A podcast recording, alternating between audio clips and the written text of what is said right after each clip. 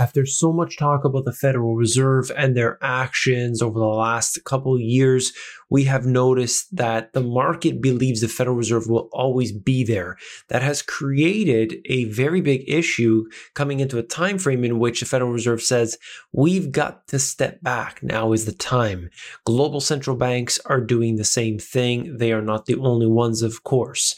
If you see how dependent 401ks, retirement accounts, whatever sort of portfolio and assets people have today, being more reliant on that is certainly going to create a problem for them in this particular year, 2022 being a big one. The first thing I want to look at today is the credibility of the Fed. Do they have any? Well, Bill Ackman had something to say about this. The second thing is the history behind it. When the Federal Reserve increases rates, what happens? I will get into that for you. And then the third is the charts galore, or as I like to call it, the chart GPS.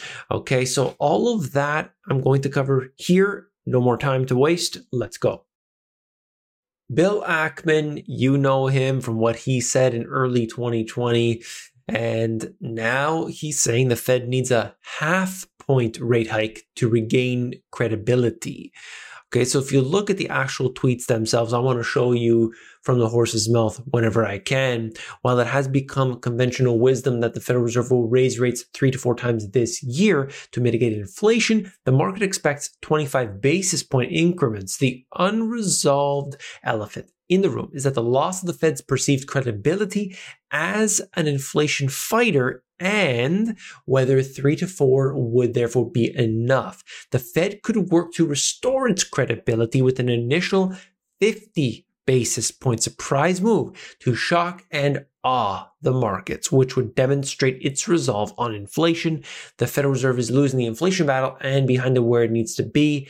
This uh, basically they're trying to just say that if they do this, do this right off the bat, it's going to have more of an impact than that stair stepping, than a 25 basis points. Some people have said, number one, they are not going to increase rates. Number two, that if they do, they're going to do it at an extremely small number, not even the quarter point.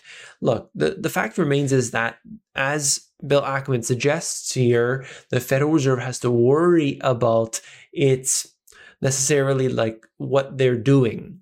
Are they taking action based on what they say? If not, that's going to affect them. And of course, their, I don't want to use the word credibility, but how they always speak about, yeah, we are dealing with the con- current conditions. We are making this happen. Because of course, at any moment, if the system wasn't so corrupt, they could eliminate the Federal Reserve, repeal the Federal Reserve Act, get rid of it, go back to some sort of you know, US dollar. But we all know that's not going to happen. The point here is that they need to suggest something using their forward guidance. They need to come out with their statements and then they need to take action based on that. At a deeper level, if we're willing to do that, we realize the history of this organization and what they're actually trying to do. And that gets you to the answer a lot quicker. But I've noticed some people uh, don't want to read about that. So uh, we can move on.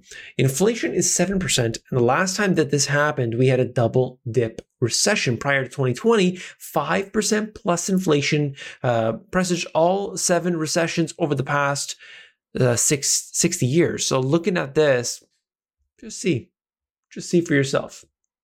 Okay. Back in the 80s, you could look at this right in here. I mean, come on. You can see what happens when the CPI gets over this level. When we get to the 5%, what occurs? Every time. Now, you could say it's a different situation. You could say that today we've got a different world, and that is accurate. But fact remains if you see inflation getting hot, the Federal Reserve comes in to step on it. Okay? They try to push it down, they use interest rates to do so. If they would prefer to hyperinflate the currency, they can do so, but it will be met with, as I called it in my second book, I said, soon the earth will rumble under the heels of the angry mobs. So if they would prefer that, we'll see. Only time will tell. What happens though during these periods? What occurs? Well, you can see right here, value tends to outperform alongside raising rising rates. And we don't know what's going to happen this time around, but that's the history. If rates are rising, value tends to do better than growth. And that extends to this. Do interest rate increases translate into a weaker stock market? As it turns out, during so called rate hike cycles, which we seem set to enter into as early as March, the market tends to perform strongly, not poorly. Wait a second. Whoa. Whoa. What am I talking about here? Well, take a look. In fact, during a Fed rate hike cycle, the average return for the Dow Jones is nearly 55%. That of the S&P 500, the gain is 63%. The Nasdaq, 102%. Look at it.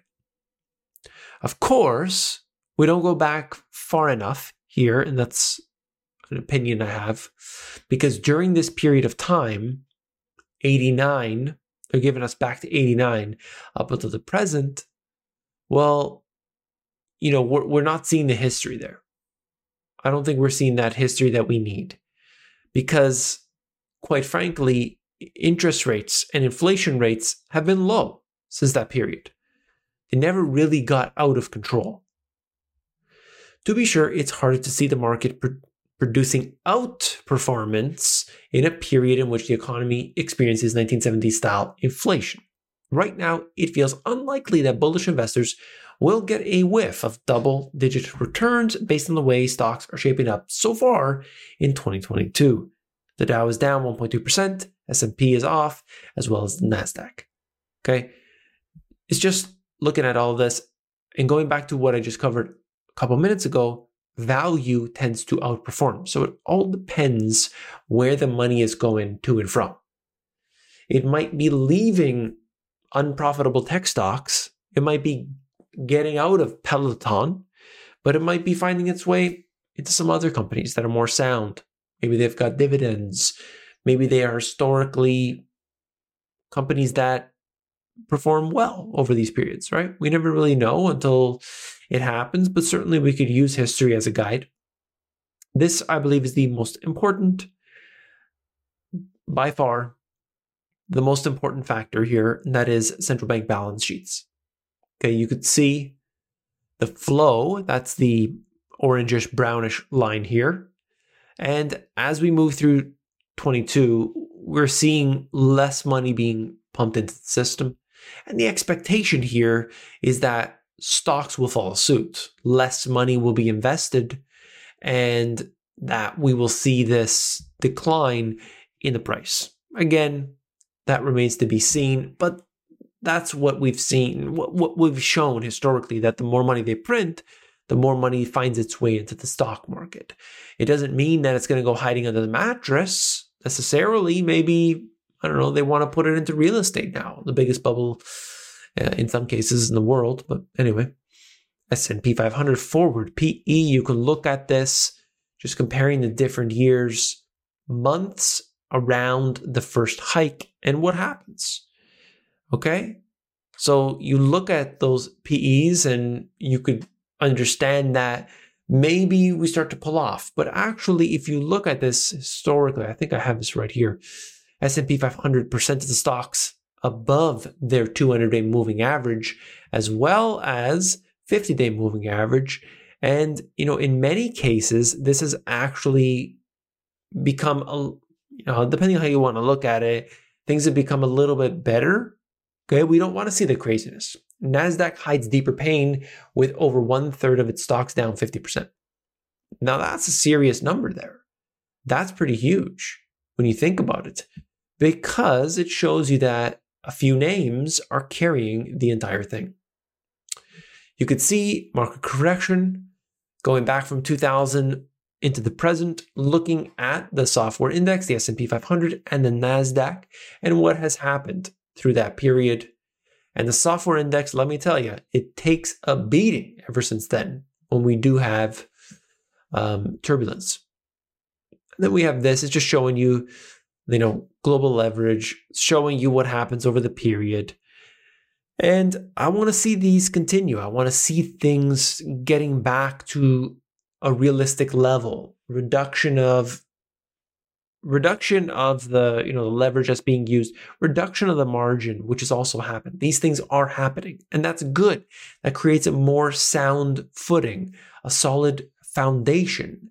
But it doesn't necessarily mean that the stocks that were doing well a year ago are going to be the best performers or even doing you know moderately well in the next year. So we got to be careful on that where do you want your money? That's why I think it's very wise to say, you know what, I'm going to put my money into something that maybe it's not a high flyer, maybe it's not going to be the best performer possible, but at the same time, you know, maybe it's something that will uh, help to keep the capital that I have or at least perform better than the alternatives. So you got to use your best judgment on that. Okay. Um, that's all um, yeah. Appreciate all you out there. You can support the channel with a thumbs up. And uh, that's it. Take care.